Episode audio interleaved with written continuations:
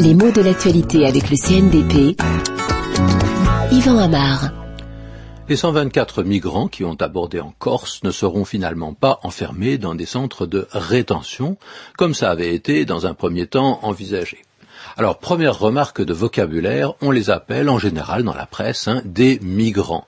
On ne dit pas des émigrants, ni des immigrants, on ne dit pas des émigrés, ni des immigrés. On est relativement prudent sur l'affixe, sur le préfixe, et on parle de migrants parce que justement, il s'agit de personnes qui passent d'un pays à un autre. Donc, il avait été, dans un premier temps, envisagé de les placer dans des centres de rétention. Ça ne sera pas le cas. Oh, attention, il ne s'agissait pas de les mettre en prison. Hein. Et pourtant, la restriction à leur liberté aurait été très sensible s'ils avaient été placés dans ces centres de rétention. Alors, je suis bien d'accord, la rétention n'est pas la détention. Il faut savoir quelle est la différence. Est-ce qu'elle va beaucoup plus loin que deux lettres? Oui, quand même. Pourquoi? Parce que dans un centre de détention, on est détenu. Et là, pas d'erreur, il s'agit du mot officiel pour parler de celui qui est emprisonné.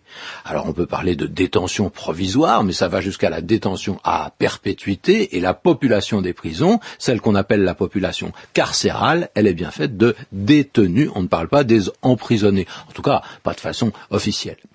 Alors si on parle de rétention, c'est assez différent. Dans un centre de rétention, on n'est pas détenu, on est re et il existe des, des CRA ou des CRA, c'est-à-dire des centres de rétention administrative, où ces retenus font en principe d'assez courts séjours, notamment lorsqu'ils sont presque dans une situation de vide juridique. Alors il s'agit surtout de s'assurer qu'ils ne disparaissent pas dans la nature pour euh, devenir peut-être des, des, immigrés clandestins. Hein. On s'assure de leur présence afin que officiellement euh, ils ne puissent pas disparaître. On ne sait pas exactement où.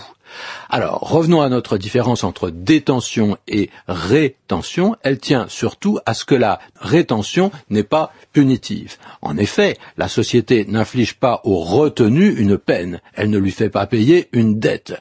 La rétention, c'est donc un genre de parenthèse entre le moment où le retenu est saisi par les autorités et celui où, eh bien, peut-être il sera expulsé hors du territoire national ou bien régularisé. Donc il s'agit presque d'une garantie.